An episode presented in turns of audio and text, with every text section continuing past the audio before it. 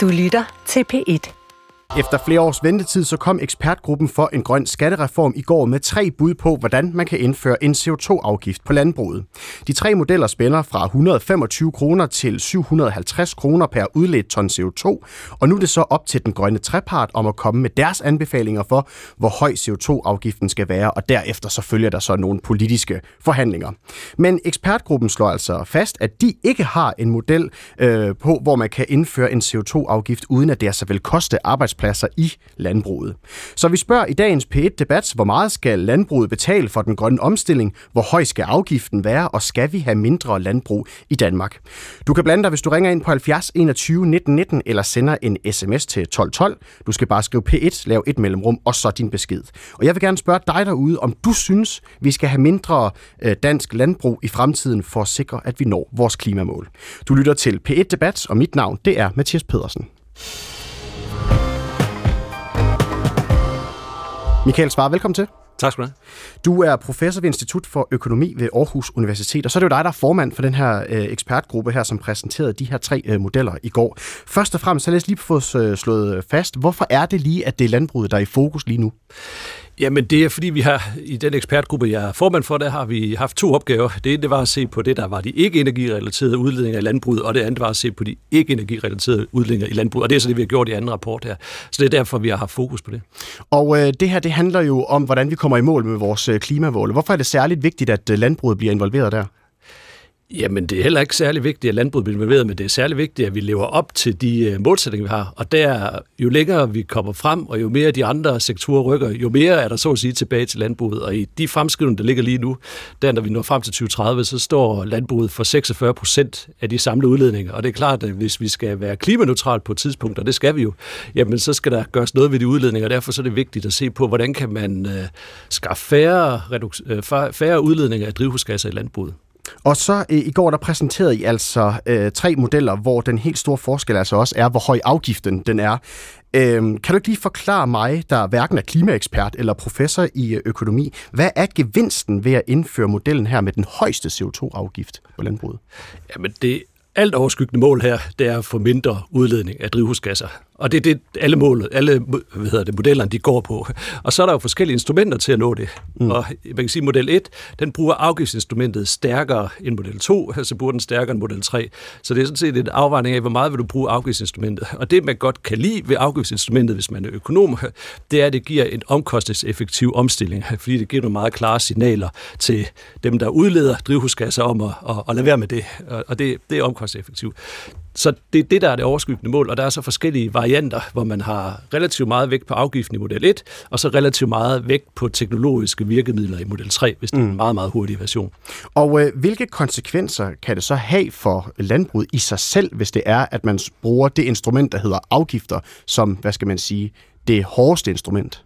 Jamen det viser sig, at hvis man bruger afgiftsinstrumenter, så det, der vil ske, det er, at rigtig mange landmænd, de vil sige, okay, jeg skal betale en høj afgift, det vil jeg ikke have mulighed for med den produktion og den øh, forretning, jeg har lige nu, og så vil de lukke. Så model 1 med 750 kroner, der forventer vi, at andelen af bedrifter, der kommer op i det, vi kalder stærkt konkurstruet, det vil stige med 20 procent, øh, plus at øh, antallet af arbejdspladser vil falde i landbruget, og der vil være mindre produktion selvfølgelig.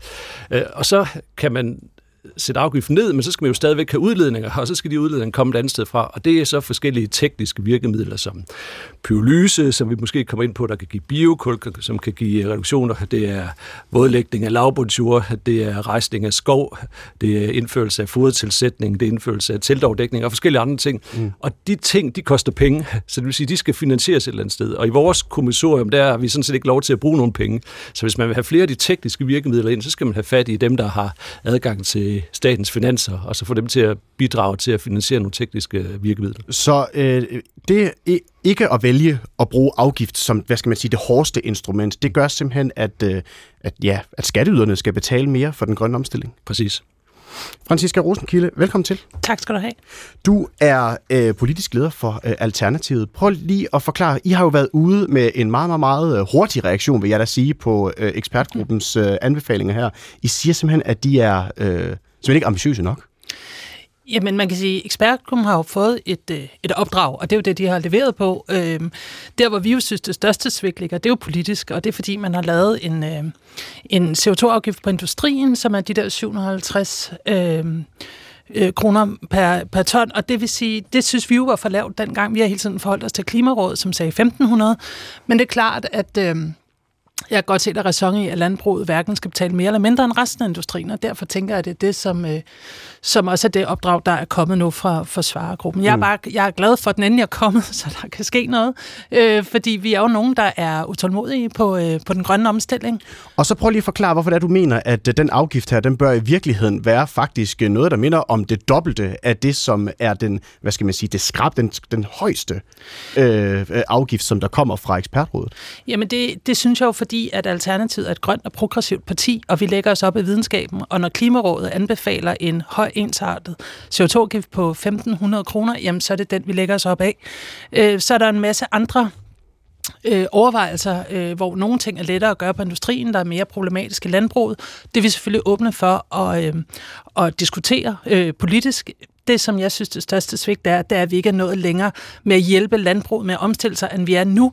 Fordi, og det er også derfor, at min reaktion på svarerapporten er jo ikke enten eller, enten afgift eller teknologi. Det er jo det hele, fordi vi er så bagud, som vi er og fordi vi politisk har holdt mm. landbruget i et fossilt animalsk jerngreb i årtier, og landbruget har ikke reduceret deres udledninger i over 10 år, og derfor skal de have massiv hjælp, og vi skal også mm. bruge afgiften. Men afgiften skal altså være det dobbelte, hvis man spørger jer, i forhold til den højeste model fra øh, ekspertgruppen. Altså det er vores ambition, men nu må vi sige, at der er en politisk flertal bag 750 øh, til industrien, og jeg kan også godt se, at det er uretfærdigt, hvis landbruget skal betale dobbelt så meget som resten af industrien. Så langt, så godt. Michael Svare, nu har I siddet der og, og lavet jeres øh, jeres beregninger her, og øh, som Francisca siger, så har Klimarådet jo sådan set tidligere været ude tilbage i 2020 og foreslå, at øh, en CO2-afgift, det var så ikke, så vidt jeg lige husker, udelukkende på landbruget, det var sådan det generelt for, ja. for, for industrien og så videre også. Ja. Hvorfor er det, at øh, man ikke er kommet med et bud fra jeres side af, som ligger øh, højere end, end, øh, end lige præcis de her 750 kroner per ton?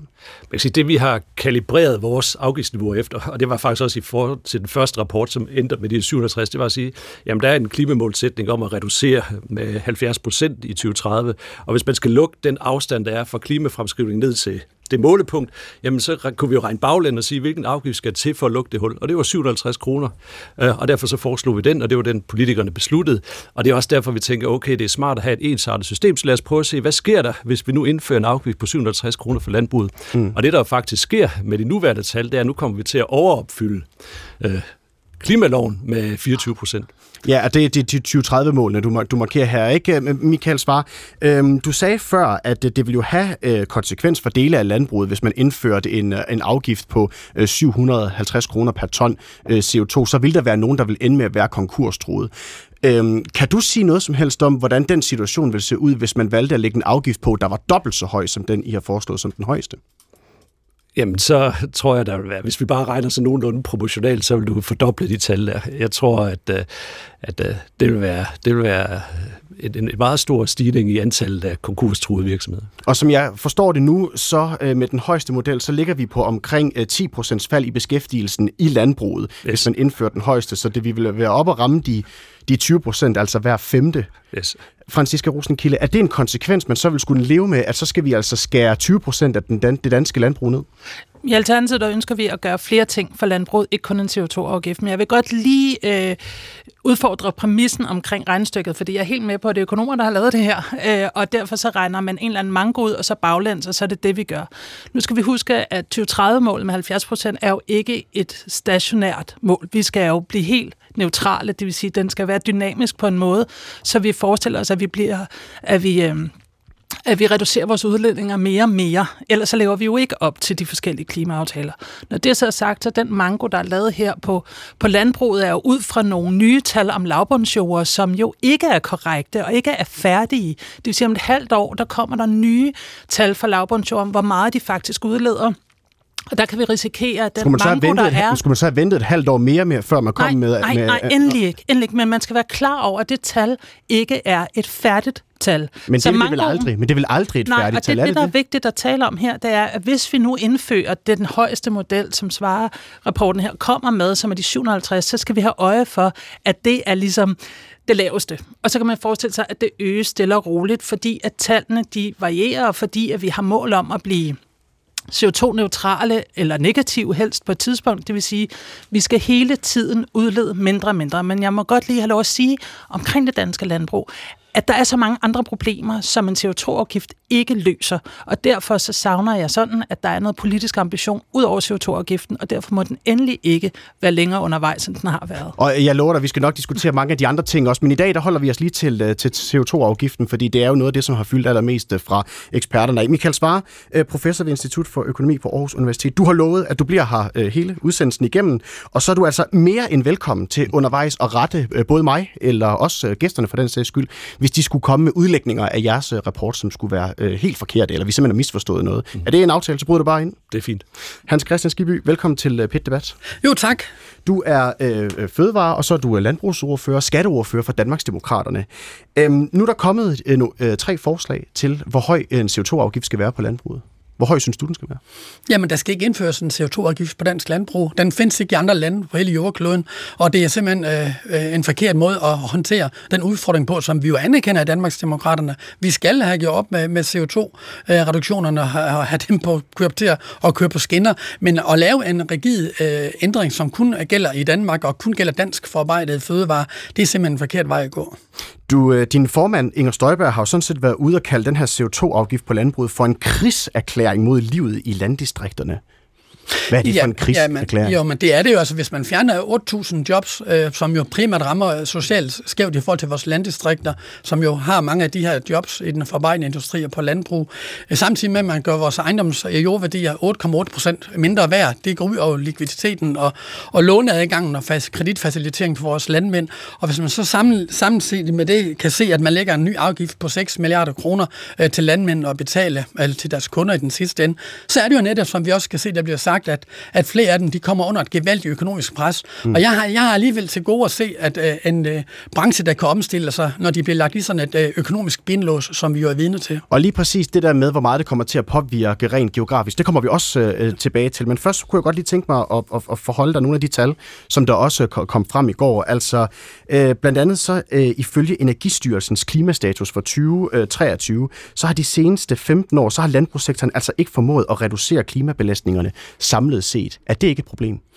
Det kommer an på, hvis man samtidig kan se, at produktiviteten er blevet højere, og hvis man samtidig kan se, at klimaaftrykket per produceret kilo øh, kød i Danmark for eksempel, eller produceret liter antal mælk, hvis klimaaftrykket er væsentligt mindre og, og, og bevæger sig i en rigtig retning i forhold til nogle af de lande, hvor vi ellers nu kan se frem til at skal have, have mælkeprodukter og kød fra, så er det faktisk en forkert præmis. Og er, og er du sikker på, at det er det, der er tilfældet?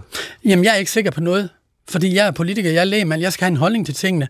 Og jeg, jeg er ikke sådan en, en alvidende, øh, som har, har læst øh, alle rapporter omkring det her. Jeg lytter så sandelig også øh, til svar og svarudvalgets øh, anbefalinger. Det tror jeg sådan set, mm. det ville være skidt, hvis ikke man gjorde det. Men det har vi sådan set stor respekt for. Men Hans Christian Skibø, det her det handler jo om, at vi skal reducere mængden af vores drivhusgasser. Så er det vel da et problem, hvis, øh, hvis dansk landbrug ikke har øh, haft succes med at, øh, hvad skal man sige, øh, øh, hvad hedder det, altså få, få deres øh, udledning af drivhusgasser til at falde hen hen over øh, de sidste 15 år samlet set? Jo, men man skal bare huske, at vi har fået en øget produktivitet. Altså danske landmænd har faktisk et lavt klimaaftryk per produceret enhed. Og jeg synes jo, man skal tage udgangspunkt i enhederne. Du synes ikke, vi skal tage udgangspunkt i, hvor meget vi som nation udleder af CO2? Dybest set, så skal man jo ikke. Hvis man kigger på, hvordan udviklingen er i forhold til uh, de steder, hvor der jo er en stor stigning i CO2, det er jo for eksempel i Kina, hvor man jo øger vores, deres kulkraftproduktion mm. med 30 procent. Det har altså større klimaproblematik, end, end den danske landbrug har. Men vi har også et, klima, vi har også et klimamål herhjemme om, at vi skal reducere med 70 procent i 2030. Det sagde du lige det før, det er da også en udfordring, som I anerkender i Danmarksdemokraterne. Er det ja. korrekt? Jo. Er det så ikke også nødvendigt at kigge på landbruget, hvis ikke de har fået samlet set har kunnet få reduceret deres udledning i 15 år? Jo. Er det, så ikke, øh, er det så ikke et sted, hvor vi skal gribe fat, måske med en CO2-afgift? Jo, og det er også derfor, vi har lyttet utrolig meget til de anbefalinger, der kommer for eksempelvis fra Landbrug og Fødevare, fra landmændene selv og deres brancheorganisationer. De er faktisk i stand til det, og de har faktisk gennem mange år bevist, at man er omstillingsparat i branchen. Men man bliver men de har ikke, ikke været, man, men de har ikke været i stand, Hans Christian Skibby, de ja. har ikke været i stand til samlet set som branche at nedbringe deres mængde af CO2 i, i løbet af de sidste De bliver i hvert fald ikke bedre stand til det, hvis man giver dem økonomisk benlås, og det er jo sådan set det, vi er vine til, hvis man kommer igen med det her, som flertal de ønsker. Franziska Rosenkilde, det kan da vel godt være en pointe i, at det kan være svært for landmændene at omstille sig, hvis, hvis, øh, langt, øh, eller hvis en stor del af dem, op mod 20 procent, hvis man indførte jeres CO2-afgift, vil blive konkurstruet, så bliver det da svært for først for alvor at omstille sig. Ja, det er jo fordi politikerne har været for uambitiøse og for langsomme om at lave strukturer, så landbruget kunne omstille sig. Vi skal huske på, det kan godt være, at landbruget får en afgift nu, men det er også absolut det erhverv, der får allerflest støttekroner øh, tilført. Og det vil sige, at vi kan selvfølgelig godt stille nogle politiske krav til, hvad det er, vi producerer, fordi vi skal jo huske på, vi er et land, som producerer helt utrolig meget kød. 90 procent er der eksport, så det kommer ikke til at ændre så meget ved, hvad vi får i kølediskene. Det skal vi, og der er så mange myter i det her, man får lyst til at, at besvare. Det vigtige er jo, at i dag, der går stort set alle milliarderne af støttekroner til landbruget til et fossilt animalsk landbrug. Og det er klart, at så har landmanden lavet den forretning. Hvis vi så kun kommer med en CO2-afgift nu, der handler om, om øh, CO2-udledninger, så er det klart, det bliver et jerngreb. Men vi skal jo ændre støttereglerne på en måde, sådan, så det kan betale sig at lave meget færre dyr mange flere planter, så vi netop kan producere meget mere mad på en måde, så vi ikke udpiner vores jord, så vi ikke hælder så meget kvælstof i vores vandløb, så fiskene dør, så vi ikke har en lav biodiversitet og ikke har noget natur Så tilbage. du mener, at uh, Alternativet ikke godt komme med en uh, måde, vi kan indrette landbrugsstøtte på og så videre, så de der 20 procent, som er konkurs uh, troet, eller skal, skal, skal finde et andet uh, arbejde, det simpelthen ikke bliver en realitet, fordi det kan I godt kompensere for, mener du? Det kan vi godt, fordi i dag... Der Hvordan går der, kan det lykkes? Men du skal vide, at i dag der er der et landbrugsbedrift, der går konkurs dagligt. I dag der er beskæftigelsen i landbruget reduceret med 50 procent de sidste 40 år. Og det bliver I bedre dag man, man, og det bliver bedre, landbruget man, ikke. og det bliver bedre at man lægger en CO2-afgift på 1.500 kroner per ton. Det bliver bedre af, at man laver en langt mere divers landbrugsproduktion, end at producere 30 millioner svin om året, og hvad vi har af, af kvæg og høns ved siden af. Vi skal jo lave en landbrugsproduktion, der i langt højere grad bygger vores land og natur op, i stedet for at udpine den. Hans Christian Jeg synes, debatten har været lang, også før Svareudvalgets afrapportering. Debatten har været lang, og det er stadigvæk en gåde, at uh, røde partier som Franziska Rosenkilder og SF og Enhedslisten, ah, grønne I er også røde. I er mest røde i min optik. Uh, det grønne, det får de konservative lidt af. Nej, jeg synes, det er en gåde, I ikke bare står ved jeres politik. I ønsker jo, at, at 95 procent af vores kvæg i Danmark skal slagtes. Og så er der altså ikke mange mælkebønder tilbage i kongeriget Danmark, hvis man fjerner 95 procent af, af kødkvæg. Og oven i det vil man fjerne 70 procent af vores svinebedrifter, og man vil fjerne 75 procent af vores fjerkræ. Det er jo den skændbarlige sandhed. Men det er ligesom om, at når vi kommer i de her debatter, så, så siger man det ikke. Men når man kommer men, andre steder, men Hans så skal man nok sige men det. Hans Christian Skibby, hvorfor er det så, at de mange øh, øh, bønder, som har, har, har kvæg, ikke bare så skal omstille sig til at lave plantebaseret i stedet mm. for? Jamen ved du hvad? Når man har en kvæbedrift øh, over i Jylland, hvor jeg kommer fra, så er det faktisk en langsigtet investering. Øh, hvis man laver en klimastal eller en løsdriftstal, eller hvad man nu har, øh, økologisk øh, mælkeproduktion, hvor køerne kan gå ind og ud og, og så videre, og komme ind og få foder, når de er sultne. Alle de her forskellige præmisser, det er en langsigtet investering, og vi kan ikke bare lade nogle politikere sidde og, og ændre på det øh, overnight. Der er vi altså nødt til at vise et skyldigt hensyn til, at der findes branchefolk her i Danmark. Og, der, og jeg mener altså, at vi har involveret branchen alt, alt for lidt i det her, og, og der er mange politikere, som slet ikke har at vil anerkende alle de gode ting, som der jo foregår. Tag ud og besøg God Gris i Østbjerg. Jeg har altså til Franziska før. Se, hvordan de forsker i at lave bedre klimastal. Se, hvordan de forsker i at få gylden til ikke at udlede så meget mm. CO2 og alt muligt andet. Franziska Rosenkild, kan der ikke være en, en idé i det her med, at, øh, at det her det er jo noget, nogle store investeringer, som de her forskellige landbrug øh, har, har gjort sig igennem årene for at tilpasse deres, deres øh, produktion. Er det ikke lidt naivt at tro, at de bare fra det ene øjeblik til det andet kan omlægge hele deres produktion og så dyrke planter i stedet for kvæg? Det er jo derfor, vi hele tiden har sagt, at politikerne har siddet på hænderne. Det er jo lige præcis det, der er svigtet. Og grunden til, at de laver de her langtidsinvesteringer, øh, det er jo netop, fordi vi har skruet støtten sammen, som vi har, så det har kunne betale sig. Selvom der har været en grøn omstilling, der har været uundgåelig i årtier, har man ikke taget det for hverken på Fødevare eller for de regeringspartier, der har været taget det alvorligt og sagt til landmændene, prøv at høre, vi skal omstille os sammen og skabe nogle gode muligheder for, at man rent faktisk kan omstille sig, så vi ikke sidder i den situation nu, hvor rigtig mange kommer til at gå konkurs, fordi vi har jo en fælles ambition om at, at reducere vores udledninger for vores klima og naturs skyld. Godt. Kære øh, Christiansborg politiker, I får lige lov til lige at holde en øh, kort pause, så vender jeg tilbage til jer om et øjeblik. Kigger over mod dig, uh, Lars Middeby. Velkommen til. Tak skal du have. Du er direktør i Danmarks Naturfredningsforening. Nu har vi fået tre forskellige bud på, hvor høj den her CO2-afgift den skal være på landbruget. Hvor synes I, den skal ligge henne? Vi synes, der er lavet en, rigtig god rapport, og som jo grundlæggende slår fast, at landbruget skal reguleres ligesom, ligesom andre sektorer. Og, og vi har den grundholdning, at vi skal have en, en høj, ensartet CO2-afgift, som giver en pris på forurening, og så er det sådan set lige meget, hvor, hvor den er henne. Så men det, men det der med, at uh, den skal bare være høj, det kan jo være relativt. Jo. Det tror jeg, det kommer an på, hvem ja, du men spørger. vi, vi synes, der er et rigtig godt grundlag her. Og den model, som Svarudvalget øh, har som, som model nummer et, det er jo den, der er billigst, mest samfundsøkonomisk effektiv. Øh, og det, det er jo den, vi peger på, øh, mener vi, at den er det rigtige. Og så så er det jo klart, så er der jo forskellige elementer i det. Noget af det kan man gøre med fradrag, som er med til at understøtte, at man, at man, får, øh, at man får den omstilling i gang i, øh, i landbruget. Og det, der synes vi, grundlæggende svarudvalg peger på rigtige ting. Altså der har også for meget, skal man gå ind og sådan udvælge nogle helt specifikke teknologier, og så støtte dem. Og det er jo nogle af de ting, som kan være med til at forvride markedet og, og, og gøre det meget, meget dyrere. Mm. Øh, og der synes vi, der ligger et godt grundlag her med en høj afgift, og så kan man sige mulighed for at få et fradrag for at vælge nogle, nogle metoder, der gør, at omstillingen kommer i, kommer i mål. Men den her model, som I også peger på, det er jo den, hvis man spørger øh, ekspertudvalget også, som vil have øh, de, de største konsekvenser, altså isoleret set for beskæftigelsen på det danske landbrug, altså op mod 10 procent. Er det et, et tab, øh, det danske landbrug må lide, hvis man spørger dig? Altså, det er jo, det er jo tab i beskæftigelsen på 0,25 i en kortere periode, hvor man på så landsplan. Siger, på landsplan. Nu snakker jeg om landbruget. 10 procent kommer det til at koste i beskæftigelsen på landbruget. Er det et tab, som det danske landbrug må, må lide med den her CO2-afgift, hvis man spørger dig? Altså, vi mener helt klart, det er et mål, at der kommer en, en omstilling af landbruget, som også vil betyde mindre landbrug. Altså, vi har et af de mest intensive landbrug i verden, et af de mest opdyrkede lande, det land i verden, der producerer flest kilo kød per borger.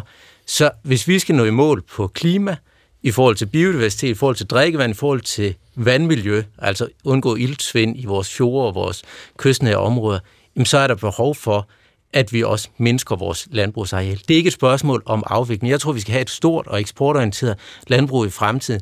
Men at, at tænke, at man sådan skal klynge sig fast i, at nu skal vi have en omstilling, mm. der ikke betyder, at der reelt er nogle ting, der ændrer sig.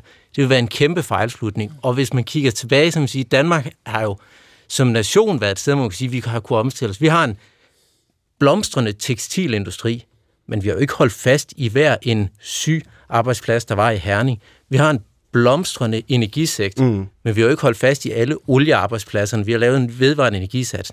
Dansk landbrug skal også igennem omstilling. Det vil også betyde, at nogle af dem, der laver noget i dansk landbrug nu, skal lave noget andet fremadrettet. Og de 10 procent, det er prisen værd for at nå vores klimamål, hvis man spørger jer? Det er afgjort, det er afgjort prisen værd, og man skal have respekt både for de landmænd, der måske skal ud af erhvervet, og for de folk, der arbejder i det. Og det er der jo også noget proveny i den model, som Michael Svare præsenterede i går, hvor man netop kan bruge nogle af de penge til at hjælpe, for man skal jo have kæmpe respekt for, at der er nogle folk, der skal igennem den her omstilling. Mm. Iben Krog, velkommen til. Du er folkekan- øh, folketingskandidat for øh, Venstre på Lolland Falster. Øhm, hvilken en af de her modeller her foretrækker du, af de tre, der er blevet fremlagt? Øhm, jeg synes, det er svært at forholde sig helt sikkert til de, øh, de enkelte modeller. Øhm, jeg sad og brugte rigtig meget energi på at læse det i går. Jeg kan godt forstå faktisk, at I har været forsinket så mange gange, Michael, fordi hold da op, det er teknisk, og I blander EU-lovgivning ind i det. Altså, jeg synes virkelig, det er øh, virkelig et godt arbejde, for det er svært at forstå. Øh, en ting, jeg i hvert fald er sikker på, det er, at øh, når Claus Midtiby fra Danmarks Naturfredningsforening bare siger, at øh, klart det er prisen værd at betale, at 10% af, øh, af alle arbejdere, der arbejder med landbruget, at de bare mister deres arbejde i morgen, så er det, er det ikke prisen værd for mig. Jeg faktisk accepterer jeg ikke den præmis. Altså, jeg ønsker også den grønne omstilling. Jeg er selv født på en gård med grise på Lolland. Øh, for mig er den grønne omstilling helt klart et mål, men fødevareproduktion er også et mål i sig selv. Og for mig så har jeg faktisk en drøm om, at den her grønne omstilling kan føre til flere arbejdspladser i landbruget, netop fordi vi får så mange flere klimakrav, vi får miljøkrav, vi får biodiversitetskrav, og de skal vi det skal vi tænke sammen. Altså netop for at kunne komme i mål med mange af vores øh, klimaambitioner og vores grønne ambitioner, så kræver det faktisk en kemiker til at lave den her fodersammensætning. Det kræver en biolog til at komme ud og måle på biodiversiteten på marken. Det kræver mm. en kemiker til også at finde ud af, at vandmiljøet okay. Og det ser, ser jeg som en kæmpe erhvervs- og innovationsmulighed øh, for vores erhverv. Så jeg ønsker en model, der giver plads til, at vi kan bruge det her til at skabe innovation, grøn omstilling og endnu flere arbejdspladser i fødevareerhvervet. Men lige nu, der hører vi altså altså fra ekspertudvalget af, at der er ikke som sådan nogle af de her modeller, der lægger op til, at man kan undgå, at der vil ske et fald i beskæftigelsen i landbruget. Øhm, er det prisen værd for øh, den grønne omstilling, hvis vi skal nå vores 2030-mål? Jamen, det kan jeg læse mig til, at økonomerne fremlægger. Altså, jeg, igen, jeg tror på, at som vi har set, så er den grønne omstilling en, væk, altså en erhvervsmulighed for os, hvis vi griber den, og hvis vi gør det rigtigt, hvis vi landbruget rent faktisk får råd til at investere. Altså, vi har set Danmarks store væksteventyr. Det kommer fra sådan noget som, som nemlig Vestas, der arbejder med grøn omstilling. Og der ønsker jeg, at vi i Danmark kan være det fødevareerhverv, der viser og skaber de grønne løsninger til at producere mad. Fordi det vil vi stadig spise i fremtiden, når andre lande kigger på os. Altså store globale virksomheder kigger på os, og Michael Svares rapport, som kom i går, og var sådan, hvad gør I? Øh, og der, hvis vi ikke kun kan være dem, der indfører en afgift, men også kan være dem, der finder løsninger og innovation med en afgift, så er mm. det målet for mig. Men udfordringen lige nu er vel også, at uh, samlet set, så har, som jeg sagde til Hans Christian Skiby også, så har uh, det danske landbrug jo ikke reduceret sine udledninger som branche uh, de seneste, de seneste 15 år. Er det ikke en anledning til at give dem et ekstra skub, for eksempel med nogle, øh, med nogle afgifter, som virkelig kan skubbe på udviklingen? Fuldstændig. Vi kommer til at få en grøn øh, en, en CO2-afgift øh, i landbruget, og det gør vi, fordi det har vi vedtaget. Og det gør vi, fordi det er netop en mulighed for at give et skub. Men jeg ønsker ikke kun, at vi bruger pisk, jeg ønsker også, at vi bruger gulerod, og jeg ønsker kun, at vi kan indrette det her, hvis vi også gør det til et væksteventyr. Francisca Roskilde fra Alternativet. Jeg synes, det er interessant at tale om beskæftigelse i landbruget. Som jeg var inde på før, så er beskæftigelsen reduceret markant de sidste 40 år på den måde, vi har skabt færre og færre bedrifter, der er blevet større og større. Så hvis man gerne vil have mere beskæftigelse ind i landbrug, så giver det rigtig god mening at lave mindre bedrifter, der har en mere diversitet i sin produktion. Det vil kræve flere hænder, man både har en planteproduktion, man har måske nogle, nogle grise, man har måske nogle høns, man har måske noget æglægning, man har måske en lille gårdbutik, måske endda en skolehave. Så, så hvis man gerne vil have mere beskæftigelse end landbruget, så er det meget vigtigt, at vi stopper den udvikling, der er nu, hvor der kommer færre og færre, større og større, for det beskæftiger færre øh, mm. mennesker. Når det så er sagt, så skal vi huske, en tredjedel af beskæftigelsen i landbruget i dag, det er udlandsk arbejdskraft. Og nu kan jeg ikke lade være med at kigge over på Danmarksdemokraterne, fordi jeg tænker, det er en gruppe af, af beskæftigelse i landbruget, der stiger. Er det den form for beskæftigelse, vi gerne vil have?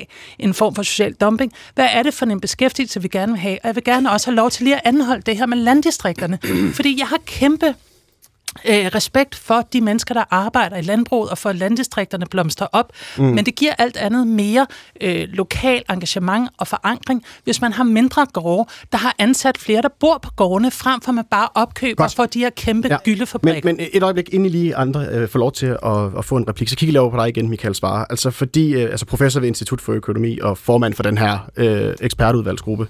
Øhm, Hans Christian Skiby og Danmarksdemokraterne kalder det en bombe under landdistrikterne. Kan man sige noget som helst om, at det rent geografisk vil ramme øh, skævt øh, hvis man indfører en høj CO2-afgift på landbruget? Ja, det kan man godt. Altså, det er klart, der hvor, så det vi forventer, det er, at hvis man pålægger en afgift, så stiger omkostningerne for, for landmændene, og, der, og nogle af dem de vil have nødt til at reducere deres produktion, som vi har talt om. Og det er klart, det vil ske der, hvor landbruget er. Og det er jo øh, primært i øh, Vestjylland og på Bornholm og sådan nogle steder. Der er ikke særlig meget landbrug i Nordsjælland eller i mm. København, hvor vi står. Så det vil selvfølgelig være de områder, der bliver hårdest øh, påvirket af den transition, som vi har talt om her, der skal finde sted, hvis man vil have, øh, hvis man vil indføre nogle modeller, der medfører en lavere produktion. Og så, så, sag, så, så sagde du i går på, på pressemødet, at det her det vil påvirke den danske beskæftigelse med 0,25 procent. Og det kan jo umiddelbart ikke lyde af særlig meget, hvis man snakker makroøkonomi altså de på de helt store navler. Men det kan vel godt gøre rigtig, rigtig ondt på et lokalt, øh, lokalt samfund, hvis det er der landbrugene ligger, og det er der, man bliver ramt? Ja, det, altså, det kan det, øh, og og jo mere koncentreret det er, jo, mere, jo stor transition skal man igennem. Ikke? Og det er selvfølgelig også derfor, at det skal være en transition, der tager noget tid, så man kan få en omstilling.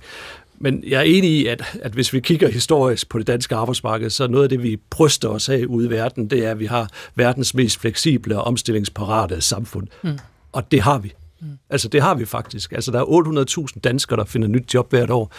Og det vil sige, at hvis der sker en omstilling, så bliver det selvfølgelig lokalt, og det er noget, der skal, der skal være noget tid til. Men al erfaring viser også, at det er vi i stand til at håndtere. Altså vi har en meget, meget dynamisk arbejdsmarked, vi har høje kvalifikationer, vi har en veluddannet arbejdskraft, vi har en stor initiativrigdom. Mm. Så, så det er en omstilling, det kan vi ikke udelukke, men jeg er ikke bekymret for. Og det er også derfor, vi siger, at uanset om man vælger model 1, to eller tre, så bliver nettoeffekten på arbejdsudbuddet, den bliver nul. Mm. Så når jeg siger, at, øh, at, at beskæftigelsen den falder med 10 procent øh, i det danske landbrug, så er det jeres formodning, at langt størstedelen, de 10 procent, de vil blive spredt ud i alle mulige andre brancher. Præcis. Mm. Og også som du nævnte derovre, ikke? Altså, der kommer også noget ny innovation i de områder. Altså, det er jo ikke sådan, at man, hvis man nu bor et eller andet sted og tænker, okay, der er ikke nogen job her, så må jeg hellere bare lade være med arbejde.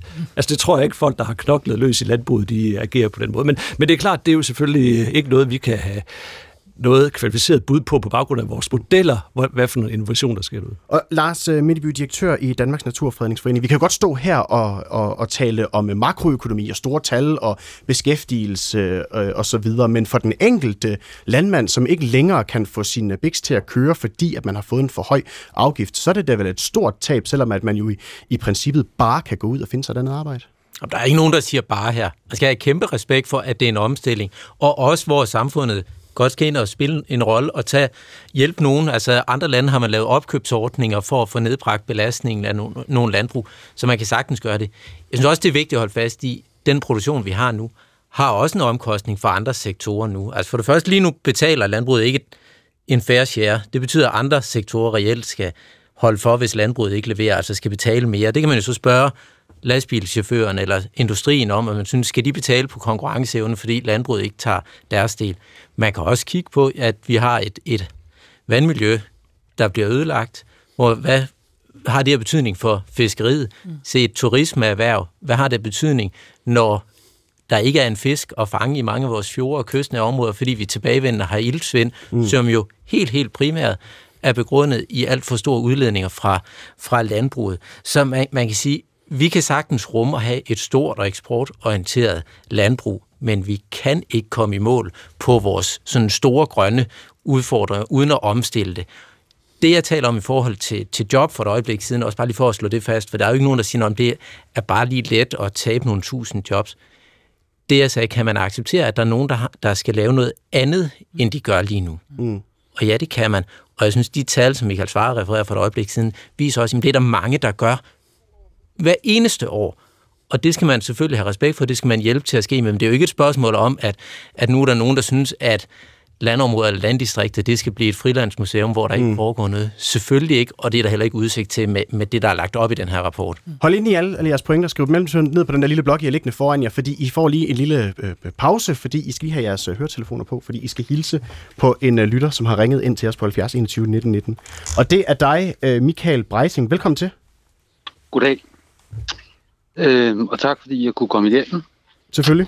Jeg tænker lidt, hvor er respekten henne for det levende og det frie menneske i det her land? Fordi det virker lidt som om, at man er totalt ligeglad med de livsværk, der ligger bag ved det her, og folks øh, familier osv. Det er jo skræmmende. Og en anden ting er, øh, det kan godt være de 10 procent, man mener, øh, der skal lukke og slukke. Hvad med de underleverandører, der er til der? Har man taget højde for alle de arbejdspladser, der er der, som leverer til landmændene? Godt, hold lige fast ja. i din pointe, Michael. Du skal nok få lov. Ja. Vi kan lige starte med, jeg kigger lige over på Michael Svare her, øh, som er formand for ekspertudvalget. Følgeværvene, det er jo sådan set også noget, der hører med. Er det taget med ind i de her 10 procent? Ja, det er det. Altså, det er inklusive mejerier og maskinstationer osv. Så, så, mm. Og det er klart, det er selvfølgelig usikre bud, som alt muligt andet økonomi er, øh, men, men det er taget med. Okay, og nu vender jeg tilbage til dig, Michael Breiting. Det her det med, at du siger, mm. at der er manglende respekt for øh, mennesker og deres livsværk. Prøv lige at uddybe det. Jamen, forestil jer nogen, der har, for eksempel, jeg har selv en virksomhed i en helt anden sektor. Jeg har haft den her butik i 30 år. Den går, i dag er den x antal kroner værd. Den er 0 kroner værd med det, man er på vej ned af nu. Er det okay, at man gør sådan over for folk, som har haft en livstrøm og en interesse osv. osv.? Har man tænkt på, hvordan man samler det op? Er det respekt?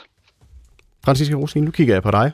Ja, det kan jeg godt forstå, og jeg synes, det er meget, meget vigtigt i den her diskussion, at det ikke bliver en skyttegravsdiskussion. Fordi nej, selvfølgelig øh, er det ikke ligegyldigt, og selvfølgelig er der stor respekt for den menneskelige investering, der er i, øh, i de erhverv, som det handler om. Det, der er desværre i det her, det er, at vi står i en accelererende klimakrise.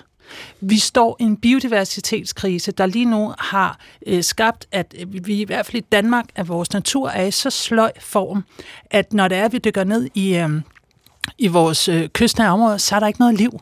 Der er ikke noget liv i jorden, der er ingen fugle efterhånden, fordi der ikke er noget biodiversitet. Mm. Det er jo et kæmpe problem, ikke kun for erhvervet her nu, men jo også på lang sigt. Men her er der også et og menneske som Michael, som, som, som føler, at lige nu der taler vi bare om, øh, om menneskers livsværk, ja. som var det en del af et regnestykke i noget makroøkonomi, og de kan bare finde sig et andet job, og det forsvinder ikke ud af udlandet. Men sådan synes jeg ikke, der er nogen, der siger politisk er det også et ansvar. Men det er det, Michael, de, det føler Michael, der har ringet ind til os. Ja, men så vil jeg gerne sige, for mit vedkommende i hvert fald, så er det ikke sådan, jeg ser det. Jeg ser det som absolut en politisk opgave, og det er jo derfor, at jeg hele, tal, hele tiden taler for, at jeg synes, at det politiske ansvar har været for langsomt til at melde ind i den her grønne omstilling. Fordi den grønne omstilling, den er nødvendig. Men jeg synes, at vi politisk skal tage ansvar for de mennesker, det også handler om, i stedet for bare at indføre en afgift. Og det er jo det, jeg har manglet på.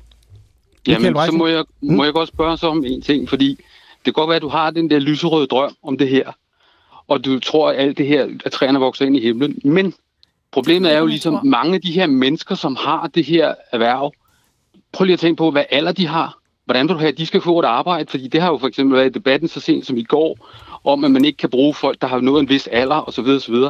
Det kan man ligesom ikke samle op. Og en anden ting er, er vi overhovedet sikre på, at alt det her er noget, som der kommer til at virke?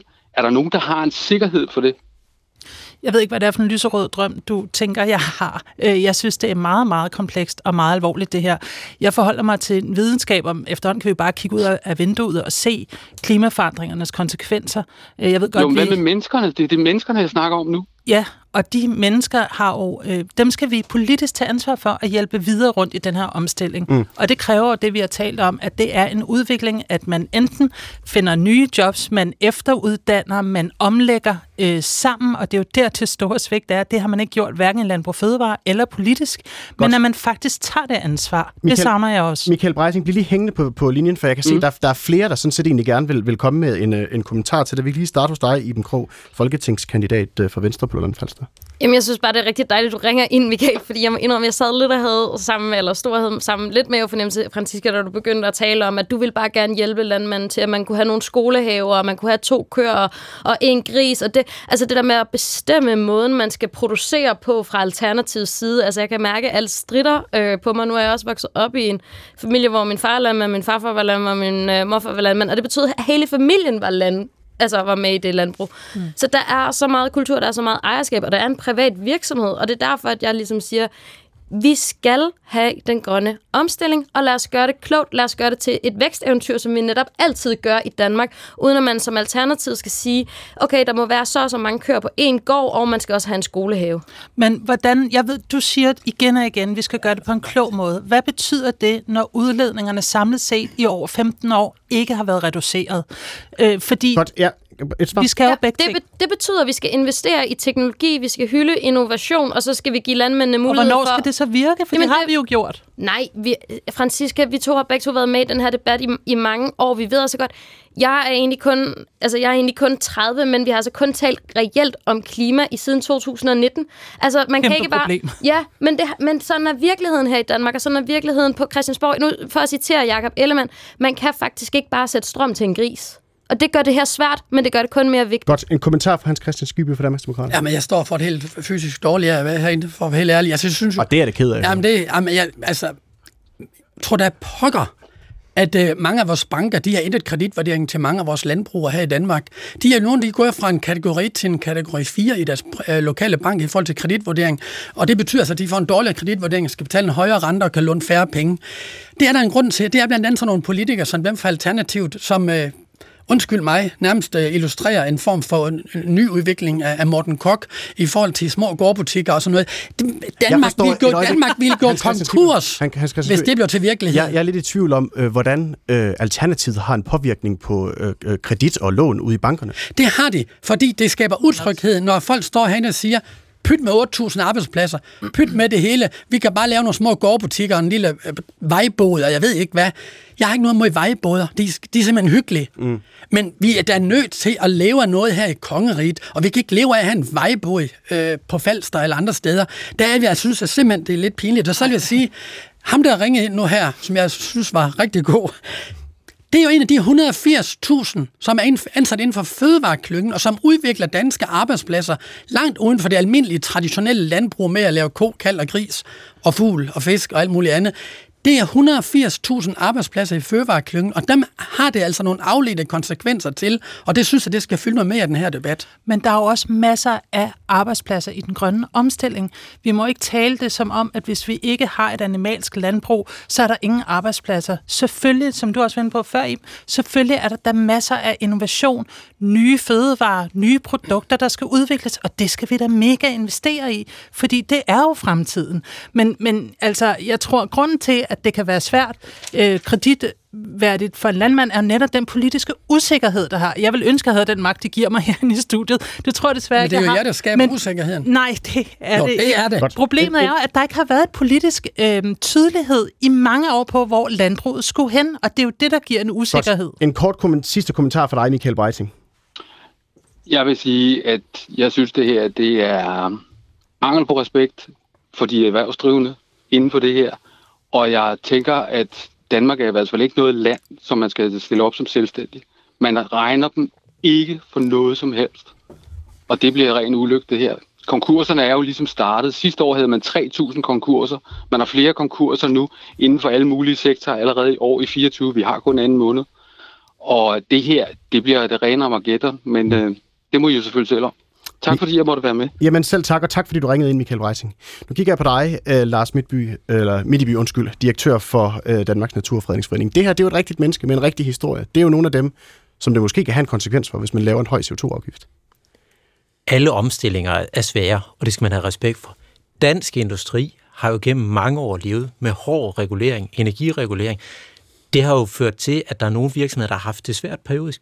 Samlet set er dansk industri jo kommet ud og har en rigtig, rigtig stærk grøn position globalt. Der har landbruget jo været en lomme, der har været helt friholdt, og det bliver vi nødt til at, at sige, at det er en tilsvarende rejse, man skal igennem. Det er ikke nogen let rejse, men der er der slet ikke nogen vej udenom, fordi den vej, vi kører på lige nu, er helt utrolig ubæredygtig. Så, så i virkeligheden så er det jo at sidestille landbruget med andre store industrier at sige, at man skal have en, øh, en grøn omstilling. Og det kommer til at gøre ondt, ligesom vi har set med alle mulige andre øh, øh tidspunkter, hvor man er gået fra til, til et industrisamfund osv., så, så har der været nogen, som er kommet i klemme, og som skulle, have, altså, skulle igennem en ordentlig tur, fordi vi har skulle omstille vores samfund.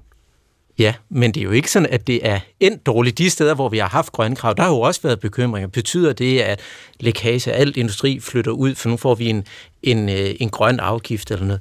Det har det jo ikke haft en betydning. Danmark er jo kommet stærkt ud på den, på den anden side. Det har da ikke været godt at holde fast i alle de gamle, gamle jobs. Så man kan sige, at Danmark skal jo tro på, at vi har en innovationskraft. Det tror jeg også på, at dansk landbrug har. Men det vil selvfølgelig ikke være en til en de samme job, der er nu. Det skal ikke en til en være det samme areal, der bliver brugt til, til landbrug. Det skal ikke en til en være det samme antal dyreenheder, fordi så får vi ikke den, de markante effekter, som vi har brug for. Im Krog, er det ikke bare en del af det at skulle omstille et samfund? At der er nogen, de kommer til at blive klemt. Altså sådan, sådan, har det, sådan er det sket før i udviklingen, og på et eller andet tidspunkt, når man er kommet igennem den her udvikling, så, så er der et sted til alle på et eller andet tidspunkt. Altså, nu er jeg jo også venstrekvinde, så nej, altså når folk, når folk siger sådan ord som at blive klemt og afgifter og bare vente, øh, så kommer den store forkronede plan, som staten har, så synes jeg ikke, det lyder som en god idé. Altså, jeg synes, det lyder som en god idé, at vi skal passe på klimaet, vi skal passe på miljøet, og så skal vi producere fødevarer til, øh, til, øh, til verden. Altså, der er to ting, vi ved om fremtiden, det er, at vi stadig vil spise mad, og vi skal producere det på en mere klimavenlig måde. Og det synes jeg, vi skal gøre i Danmark med erhvervet, og jeg synes, vi skal, den her, vi kommer til at se en CO2-afgift på landbruget, og jeg synes, vi skal lave en CO2-afgift med erhvervet, der gør det muligt at gøre det bedre, og ikke bare at blive klemt og lukke ned. Og, altså, det, det synes jeg lyder trist. Men vil der ikke være nogen steder, hvor man ikke kan omstille sig måske i den fart, som der er brug for, hvis vi skal nå vores klimamål? Det, det er i hvert fald, det ved jeg ikke. Men må jeg godt lige spørge dig så, Iben, fordi du siger, at du både går op i klima og miljø, og så går du også op i, at øh, erhvervet skal have lov til at øh, omstille sig på sine egne præmisser. Øh, men så siger du alligevel også, at der skal være en afgift, vi skal gøre det på en klog måde. Vi står lige nu i et landbrug, hvor det er lidt det, der har været holdningen i mange år. Og der er ikke rigtig sket noget på øh, klima, Der er ikke sket noget på kvælstof. Vi har et kæmpe problem med havdød øhm, og vores biodiversitet. Vi har også et problem med beskæftigelsen der nedadgående. Vi har et problem med, at bedrifter går konkurs. Så er det bare, jeg gerne vil spørge dig. Hvad tænker du så er løsningen? Jeg tænker, at det er løsningen, at vi skal have et stærkt erhverv med gode konkurrencevilkår. Nogle klare, nogle klare, nogle klare... Jamen, jeg synes, men Francisca, jeg køber ikke dit billede det går godt derude. Altså sådan, du, der, der, selvfølgelig skal vi gøre det bedre på kvælstof, vi skal gøre det bedre på miljø, vi skal gøre det bedre på klimaet, det har vi altid skulle, og så skal vi producere mad samtidig. Men det gør hold vi jo ikke. Hold ind, fordi vi når ikke mere den her omgang. Der kommer lige en radiovis, men så fortsætter vi altså øh, på den anden side. Jeg kan fortælle, at øh, her på øh, P1 Debat, der har vi altså inviteret alle tre regeringspartier. Ingen fra Venstre har haft mulighed for at medvirke. Øh, Moderaterne, der har vi spurgt øh, deres øh, klimaordfører Henrik Fransen. Han havde ikke mulighed for at være med, og øh, Moderaterne Moderaterne er ikke vendt tilbage med andre, der kunne medvirke. Til gengæld så har vi altså skatteminister Jeppe Brugs fra Socialdemokratiet med her på den anden side af en radiovis. Så bliv hængende, så vender vi tilbage med mere debat om landbruget. I, kom, I går kom ekspertgruppen for en grøn skattereform med tre bud på, hvordan man kan indføre en CO2-afgift på landbruget. De tre øh, modeller de spænder altså fra 125 kroner til 750 kroner per udledt øh, ton CO2. Øh, men ekspertgruppen slår altså også fast, at de har ikke en model, hvor man kan indføre en CO2-afgift, uden at det vil komme til at koste arbejdspladser i landbruget. Så vi spørger i dagens pit debat hvor meget skal landbruget betale for den grønne omstilling, hvor høj skal afgiften være, og skal vi have mindre landbrug i Danmark. Du kan ringe ind på 70 21 19 19 eller sende en sms til 12 12. Du skal bare skrive P1, lav et mellemrum og så din besked. Og jeg vil gerne spørge dig derude, om du synes, vi skal have mindre dansk landbrug i fremtiden, så vi er sikre på at nå vores klimamål. Du lytter til P1 Debat, og mit navn det er Mathias Pedersen.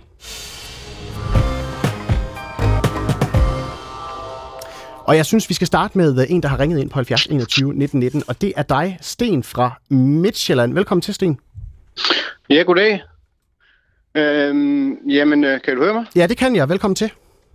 Ja, jamen, øh, ved du hvad, jeg synes, at øh, der skal der lægges øh, 750 kroner på, på CO2-afgiften på landbruget også. Øh, de skal betale det samme som øh, resten af industrien, øh, og øh, ja, så vil jeg også lige tilføje, nu snakkede øh, Skiby om, øh, om dårlige kreditvurderinger i landbruget, og det er simpelthen ikke øh, alternativets skyld, eller nogen andres. Det er fordi, det er en dårlig forretning trods kæmpe statsstøtte, så er det altså ikke en særlig fed business at køre øh, landbrug i Danmark. Og det vidner jo bare om, at der er noget, der er helt galt i det danske landbrug. Altså, jeg hørte en fra Danmarksdemokraterne sige, som modargument mod CO2, at jamen 80% af kvægbønderne kører med underskud. Ja, det viser da netop, at det er, der er et eller andet helt galt, øh, når de trods så meget støtte ikke kan få det til at løbe ordentligt rundt. Og, altså. og, og, og Sten, hvorfor er det, du synes, at man skal vælge den højeste øh, afgift af, af dem, som eksperterne har præsenteret? Jamen, det synes jeg, fordi, at, som der også blev nævnt, det er det, der bliver betalt i industrien og alle andre steder i samfundet. Så de skal lægge på linje med os andre. Godt. Så synes jeg så, at man, øh, man skal komme bønderne imod. Altså, jeg synes jo, at de, er, de sidder på 60 procent af landet. Der skal en, en større jordreform til. Jeg tænker, at de skal fratages måske en tredjedel af deres land, men så skal de have eftergivet en hel masse af den gæld, de har kommet til at sætte sig selv i. Så de kan, altså, der skal simpelthen genstartes. De skal øh, have eftergivet noget af deres gæld, men de skal have frataget en masse af det land, som smadrer vores søer, åer, fjorde, alt det kystnære havmiljø. Godt. Øhm, Sten. Ja, Sten. Og, og, og så vil jeg lige sige til den tidligere lytter, der snakkede om respekt. Hvor er respekten for alle os andre, der godt kan lide resten af Danmark? Øh, altså, det synes jeg lidt, at landbruget skider på. Mm. Sten, bliv hængende. Du får lige en ja. uh, kommentar fra uh, Iben Krog, som er folketingskandidat for Venstre på Lolland Falster. Altså, vi kan lige starte med det første, Iben Krog. Noget af det, som Sten han siger her, uh, han synes jo klart, der skal indføres uh, den højeste CO2-afgift, som eksperterne har præsenteret, fordi så er det på lige fod med industrien. Hvorfor skal landbruget uh, fritages? Hvorfor skal de ikke bare betale den samme uh, pris, som, uh, som industrien gør nu? Jamen igen, øh, jeg prøver hele tiden ikke at forholde mig helt konkret til de der tre modeller, for jeg har egentlig også respekt for, at Venstre sidder i regeringen og kører den der grøn trepart og sådan noget. Men hvorfor, jeg synes i hvert fald, det er et dårligt argument, det der med, når man bare fordi industrien har en afgift, der er på 750 kroner, så skal alle kræftede med også have en afgift. Altså, hvorfor ja, er det et dårligt men, argument? Jamen, fordi jeg er nok også sådan, jeg er sådan et liberalt menneske, der siger, at alle skal ikke bare det samme. Alle skal have, man skal ikke bare give de samme ting til ens børn, man skal give de ting, som ens børn har behov for. Og som Michael også siger, så med, Michael Svarer siger, så med model 1 med 750 kroner, så overopfylder vi rent faktisk vores klimamål. Og der for mig, der er det øh, den grønne omstilling, det er klimaeffektiviteten, der er målet i sig selv, og ikke bare at knalde den størst mulige afgift i hovedet på landbruget. Mm, men noget af det, som Sten også påpeger her, at der var en lytter, som, som talte om, om respekt for folks livsværk osv. Der er vel også et øh, respekt for naturen og for vores uh, klima osv., og, og der fylder dansk landbrug jo bare ret meget i det danske CO2-regnskab så kan det da vel ikke være øh, helt urimeligt, at der nu er nogle meget, meget, meget stærke øjne, der peger mod øh, landbruget.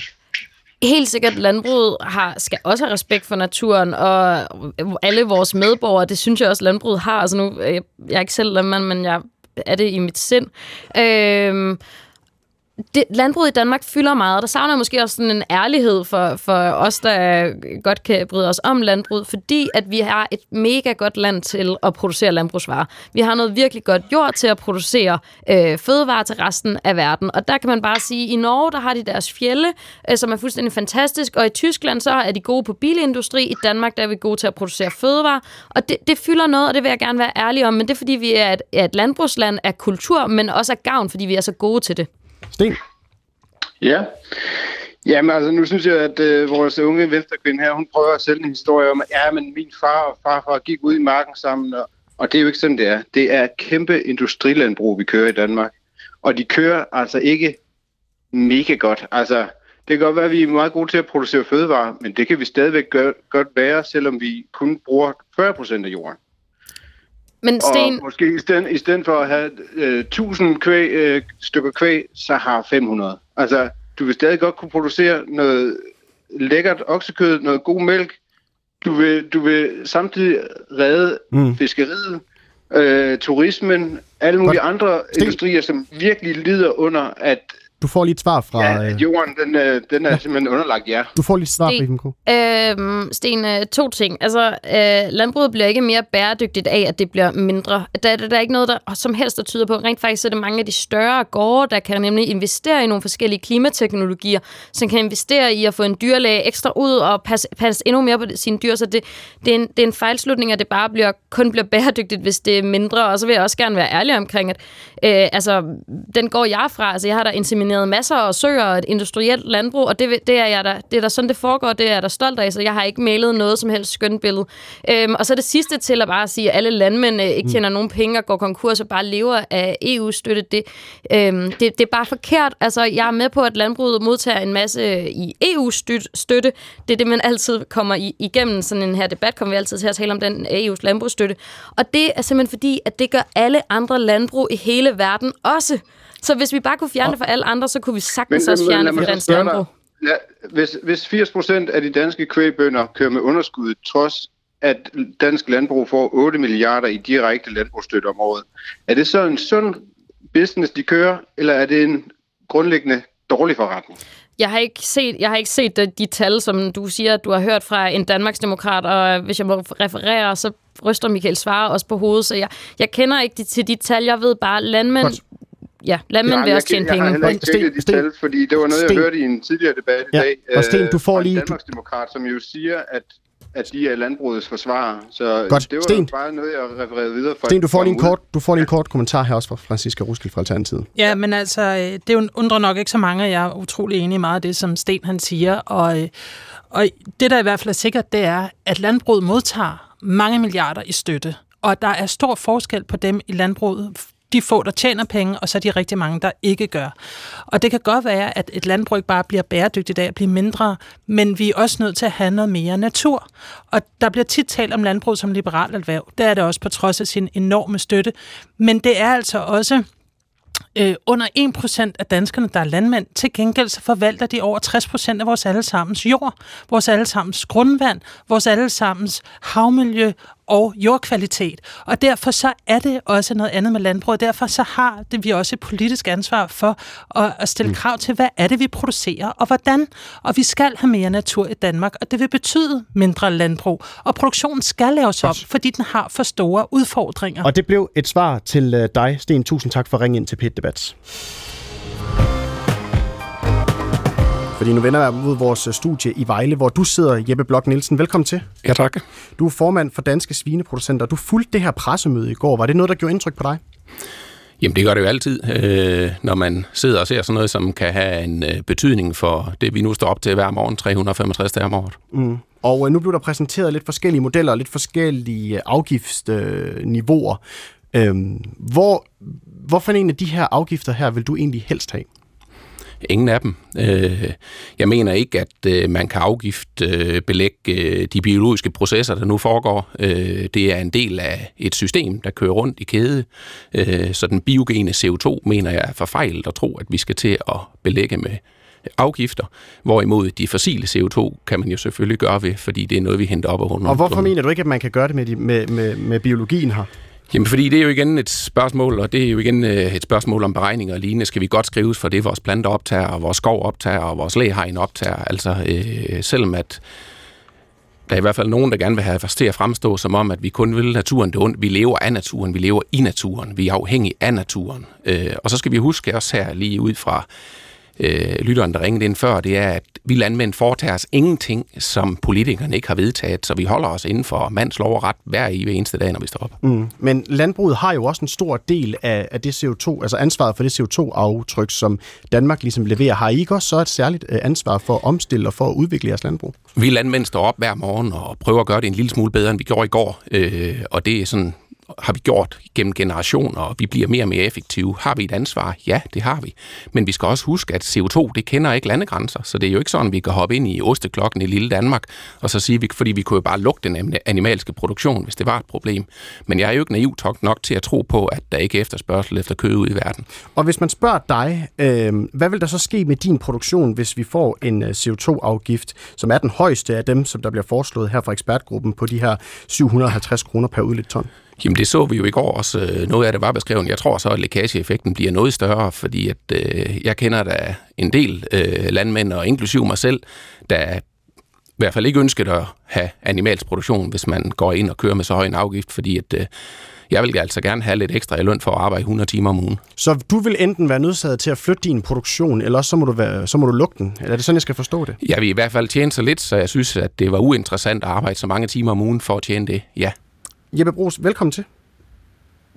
Tak for det. Du er skatteminister for Socialdemokratiet. Øhm, skal vi vende os til en fremtid, hvor der er færre som, øh, som Jeppe Blok Nielsen her i det danske landbrug? Jamen helt overordnet set, så øh, tror jeg vi alle sammen, at det jeg hører faktisk heller ikke andet fra, fra alle de landmænd, jeg snakker med, optaget af, at vi løser en af vores generations allerstørste udfordringer, nemlig klimakrisen. Øh, og hvis man ellers tror på, at klimaforandringer er menneskeskabte, så har vi også en forpligtelse til at handle. Øh, og derfor er vi jo i gang med at omstille hele vores samfund. Altså hvis vi kigger på dansk landbrugsproduktion og fødevareproduktion, så er der store dele af det, som er i, øh, i verdenstoppen, og der er så andre dele, der ikke er. Øh, og hvis vi kigger hen over årene, så er der blevet færre og mere intensive og større landbrug, og også slagterier, der lukker undervejs. Den udvikling er jo i gang, og så det vi taler om her, det er, hvordan øh, skal vi så accelerere den omstilling, øh, som, som gælder alle dele af det danske samfund, og det har vi sådan set tæt at arbejdet sammen med landbruget om. Mm. Og nu hører du her så fra Jeppe Blok Nielsen, at han kan simpelthen ikke se sig selv have sin produktion i Danmark øh, på grund af, øh, hvis der kommer en CO2-afgift, som for eksempel ligger på de her 750 kroner per ton udledt øh, CO2. Skal vi så, øh, må det så bare være en del af vores grønne omstilling, at mennesker som Jeppe må flytte ud af landet? Jamen, jeg synes noget af det, der måske mangler lidt i debatten, øh, det er, at øh, da jeg blev skatteminister for to år siden, der kom Michael Svare med den første rapport øh, omkring, hvordan laver man CO2-afgift på industrien, ugen efter jeg var trådt ind i kontoret. Øh, og så forhandlede vi, og så lavede vi en afgift på, på industrien jo med det princip, at alle de penge, der kom ind fra afgiften, og faktisk mere til, gik tilbage til at være med til at omstille dansk industri. Og det er jo det samme princip, vi har tænkt os her, at afgiften skal jo ikke falde ind i statskassen, men skal være med til øh, at sikre udvikling øh, og omstilling, også af dansk landbrug. Øh, og, og det er jo det, vi sigter efter, og det er det også regeringen sigter efter, det er, at den omstillingsplan jo skal udvikle og ikke afvikle dansk landbrug. Så der må ikke være færre ansatte i det danske landbrug, som følger en CO2-afgift i fremtiden? Jamen, der er en udvikling i gang i dansk landbrug. Øh, så, så hvis du spørger mig, altså kan man skille det ene fra det andet? Øh, det, der er vores opgave, det er at sørge for, at vi leverer øh, på, på de klimaudfordringer, der er, så vi alle sammen mærker i forhold til stormflod og tørke og alt muligt andet. Mm. Øh, og at vi gør det på en måde, hvor vi gør det sammen med landbruget. Det sådan set også derfor, vi har sat os øh, sammen med en række organisationer for at finde ud af, kan vi gøre det her i fællesskab. Øh, og, og, og vores opgave det er faktisk, at hvis, hvis det betyder, at store dele af dansk landbrug så lukker ned og flytter til udlandet, og man så producerer der med en mere større klimabelastning, så har vi ikke løst vores opgave. Mm. Så, så vores opgave og, det er jo at udvikle og af, ikke afvikle. Og nu er der kommet lidt forskellige modeller her øh, på bordet øh, fra ekspertgruppen, og de, øh, de sagde altså i går, det var ikke lykkedes dem i hvert fald, at lave en model, hvorpå der ikke vil ske en øh, nedgang i, øh, i beskæftigelsen i det danske landbrug. Er det en umulig opgave at lave en CO2-afgift uden at øh, det vil øh, føre til, øh, til nedgang i beskæftigelsen i det danske landbrug? Jamen, jeg er sådan set øh, gerne kvittere for ekspertudvalget, har brugt lang tid på at, at prøve at lave nogle modeller her. Dem ser vi jo frem til at, at nærstudere og gå, gå ned i. Øh, og, og det vil jeg ikke sådan set øh, gå længere med lige her, andet end at sige, at jeg anerkender, at det er en svær opgave. Nu brugte jeg sammenligning med industrien før. Altså, man siger, på industriens område, der mm. kender vi antallet af skovsten, der udleder. Det er vanskeligere øh, med biologiske processer i landbruget. Så derfor så øh, må en CO2-afgift, Jeppe Brugs, ikke føre til nedgang i beskæftigelsen i, den, i det danske landbrug, hvis man spørger dig? Jamen, det er klart, hvis, hvis, en, hvis en afgift isoleret set sås øh, som, som noget, der så skulle reducere store dele af dansk landbrug, så har vi ikke løst opgaven. Man skal se det i en sammenhæng med, at vi skal omstille øh, vores landbrug, vi skal udvikle vores landbrug. Det vi kunne se på industrien, det er, at øh, det er jo ikke der, man, man står og efterlyser arbejdspladser. Der var den samme kritik. Øh, nu har man brug for hænder øh, for at sikre den grønne omstilling. Det er noget mm. andet på landbruget. Øh, men, men, men, men og det er bare der, jeg spørger vi, dig, Jeppe Vi er optaget af... Ja, det er bare der, jeg spørger dig, Jeppe Brugs. Om Nej, det er fordi, du spørger mig, må det koste, må det koste en eneste... Hvis jeg hører dit spørgsmål, så spørger ja. du mig, må det koste en eneste arbejdsplads? Ja. Øh, og jeg svarer så, at jamen, hvis du kigger på den udvikling, der er i dansk landbrug, øh, så har du jo fået markant færre ansatte i dag, end du havde for, for 20, 30, 50 år siden, fordi der er en udvikling i gang. Ja. Og derfor så kan man isolere det ene fra det andet, det ved jeg ikke, om man kan. Men, men det der i hvert fald er vores helt klare indgang til det her, det er, at øh, men en, øh, en ting, vi skal Jeppe... omstille alt det i vores samfund, også ja. til fødevareproduktion, men vi skal gøre det på en måde, hvor vi udvikler, ikke afvikler. Ja, og Jeppe Brugs, altså en ting er den naturlige udvikling i det danske landbrug, så er der noget andet, når der kommer et politisk tiltag, som for eksempel er en CO2-afgift. Og det er der, jeg så spørger dig, om må det politiske tiltag godt føre til øh, øh, færre ansatte i det danske landbrug i fremtiden? Jamen, øh, hvis, hvis det er sådan, at man siger, okay, det er fint, nu skal, skal, skal der være halvt så mange ansatte i dansk landbrug i fremtiden øh, i takt med den her afgift, så har vi ikke løst opgaven. Øh, men, men vi er jo nødt til at sætte os ned og kigge på de modeller, mm. der nu er kommet på bordet. Det har vi sådan set tænkt os at gøre i regi af den øh, grønne treparts, øh, vi har lavet, hvor blandt andet landbruget, også Danmarks Naturfredningsforening og DI og øh, kommunerne og Dansk Metal og Fødevareforbundet, alle mulige mm. andre gode folk sidder, øh, og, og der vil vi så prøve at se, om vi kan, vi kan, vi kan løse det her i fællesskab. Og her der er det jo sådan set meget konkret noget af det, der kommer fra ekspertgruppen her, det er, hvis man tager den højeste, som altså er tilsvarende den, som der er på industriområdet, så øh, vurderer man altså, at det vil betyde en nedgang i beskæftigelsen på 10% på det danske landbrug. Er det for meget? Jamen, jeg vil ikke gå ind og forholde mig til de der konkrete modeller. Altså, jeg vil sådan set godt have tid til at, at læse det i dybden, øh, og, og der er mange elementer af det her, for det ene ting er øh, konsekvenserne i forhold til en afgift, der er også noget omkring, hvad er det, øh, hvad er det for, for, for en udvikling, der skal i gang? Hvad er det for en understøtning mm. af den nye teknologi? Og det er bare øh, spørg... kan vi nå med ja, og det, og det er bare spørg om, øh, Og så er der jo faktisk også ja. det, som, som du ikke spørger til her, men som jo også er en del af det. Altså, at vi skulle succesfulde i at, at, at, at få meget mere skov, øh, udtage nogle af de lavbundsjord, som... Øh, som skal udtages osv. Så, videre. så der er mange elementer af det her. Mm. Og noget af det, det handler jo bare om, om beskæftigelsen. Altså, og der er det bare der at spørge, om, om hvis, hvis den grønne omstilling koster 10% af beskæftigelsen på det danske landbrug, er det så prisen værd for den grønne omstilling? Får vi når i mål med vores klimamål for eksempel? Jamen, ja, det er fair nok, du er blevet med at spørge, når jeg ikke svarer 100% konkret på det. Jeg synes egentlig, jeg har forsøgt at forklare, hvorfor jeg ikke svarer 100% konkret. Jeg ikke forholder mig til de, øh, gå konkret ind i de modeller. Øh, men omvendt synes jeg, jeg virkelig forsvare så præcis som jeg kan, og sige, det er jo sådan set vores indgang til det her som regering, det er, at vi skal udvikle og ikke afvikle dansk landbrug. Ja, og det kan også godt være, det er bare, fordi jeg ikke hører ordentligt efter, Jeppe Brugs. Det er bare, det er bare, jeg er bare interesseret i at vide, om du ser for dig en fremtid, hvor vi har færre ansatte i det danske landbrug som led i den grønne omstilling.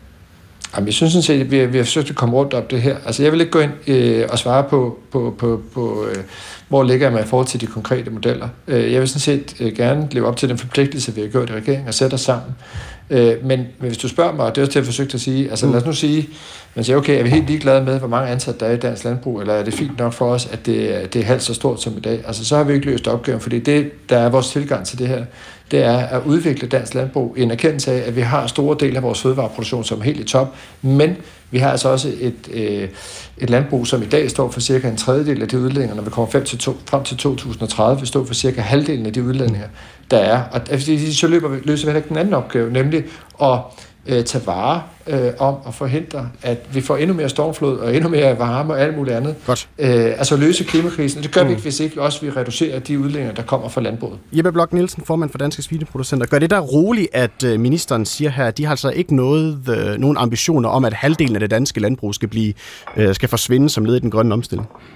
På ingen tænkelig måde. Altså, fordi det her problem, det er jo lige netop, når der kommer sådan en skrue her, så, så, så, så er det jo ikke godt at vide, når man skruer igen jo, så man kommer jo også til at sidde lidt og tænke, så vi investerer, fordi hvor er det, vi ligesom, altså vi skal jo have nogle garantier, og jeg ved godt, der er nogle modeller og noget nu, og det er fair nok, at at ministeren ikke vil forholde sig til dem jo, men, men det er jo sagt i, i det udspil, der, at de siger, at det ikke må gå ud af arbejdspladser i landbruget, så det har vi jo selvfølgelig en forventning til. Det gør det ikke. Øh, og så skal vi jo huske også, når de siger, at landbruget fylder meget, men, men vi skal også huske, at det hjælper altså ikke noget at flytte øh, de her, nu kan jeg jo snakke for svineproduktion, det hjælper jo ikke at flytte flere svin til højhus i Kina, fordi at øh, det forurener altså ikke mindre i verden af. Så i min optik, så skal vi lade være med at fokusere på, hvor meget landbruget fylder i osteklokken Danmark, men vi skal fokusere på det globalt, sådan så vi kan være med til at løse en opgave. Der er jo ikke mm. noget, vi svineproducenter heller vil.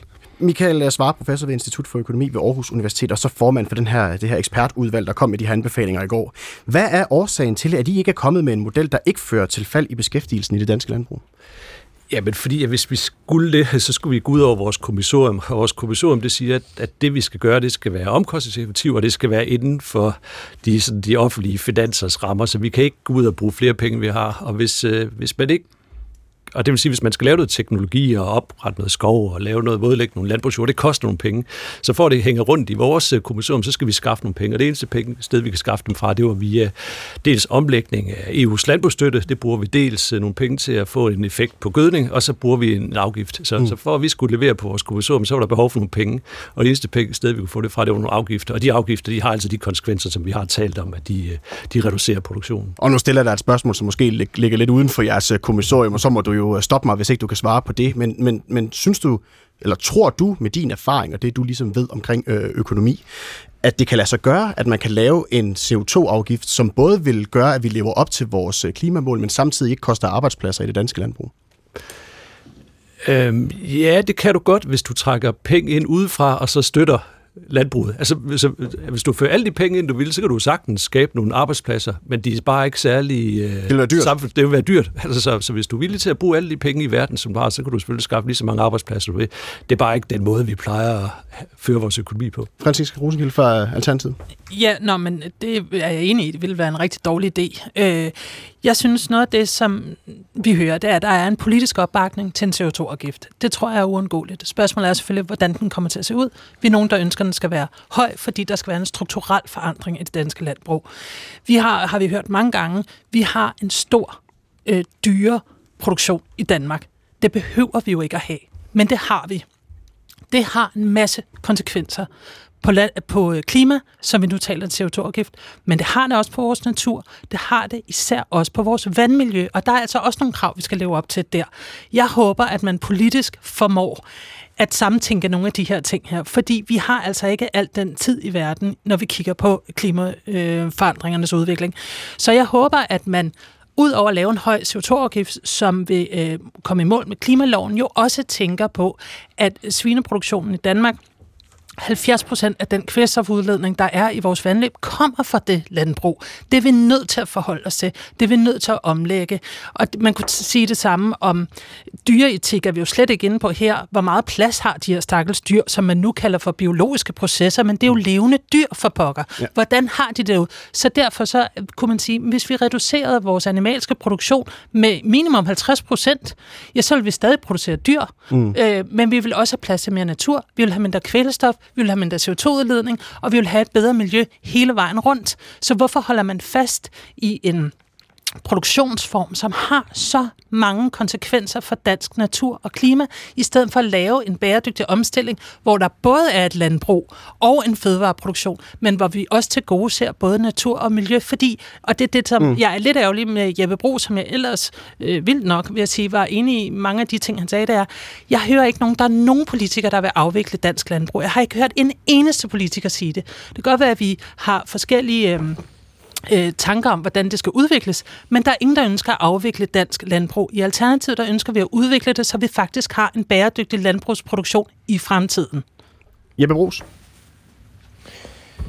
Ja, men øh, enig. Altså, vi skal udvikle dansk landbrug. Øh, vi skal, der er øh, rigtig meget af landbruget, der er faktisk langt frem. Altså Arla-modellen, som jeg tænker, jeg ved ikke, om jeg har drøftet det her tidligere i programmet, meget godt eksempel på, hvordan der også foregår rigtig mange ting, hvor man jo altså giver en højere pris for mælken til den landmand, der producerer mere klimavenligt, øh, og lidt mindre for mælken til den landmand, der ikke producerer så klimavenligt. Øh, så der er jo rigtig meget i gang, øh, og det skal man jo anerkende. Men, men, men også bare til det, der virkelig blev sagt omkring, at øh, kan vi ikke bare lade være? Altså, og så, øh, øh, hvis, altså, til lidt, måske lidt en kommentar til, til den anden Jeppe, der var med her.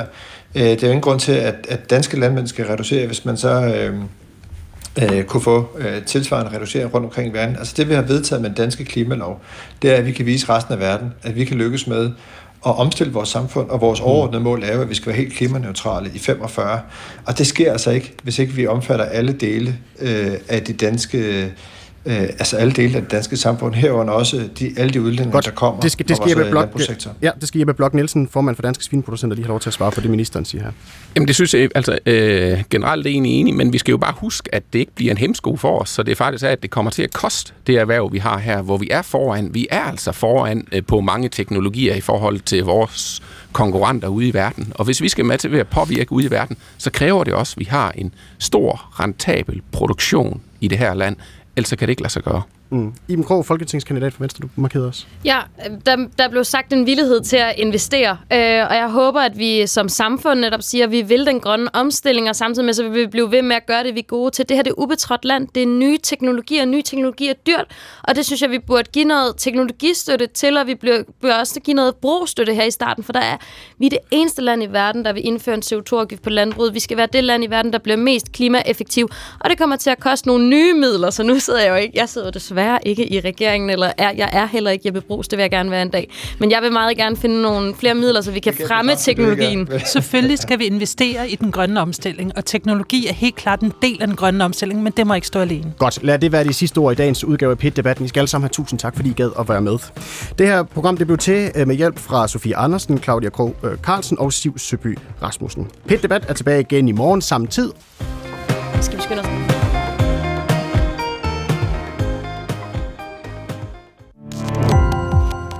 Gå på opdagelse i alle DR's podcast og radioprogrammer. I appen DR Lyd.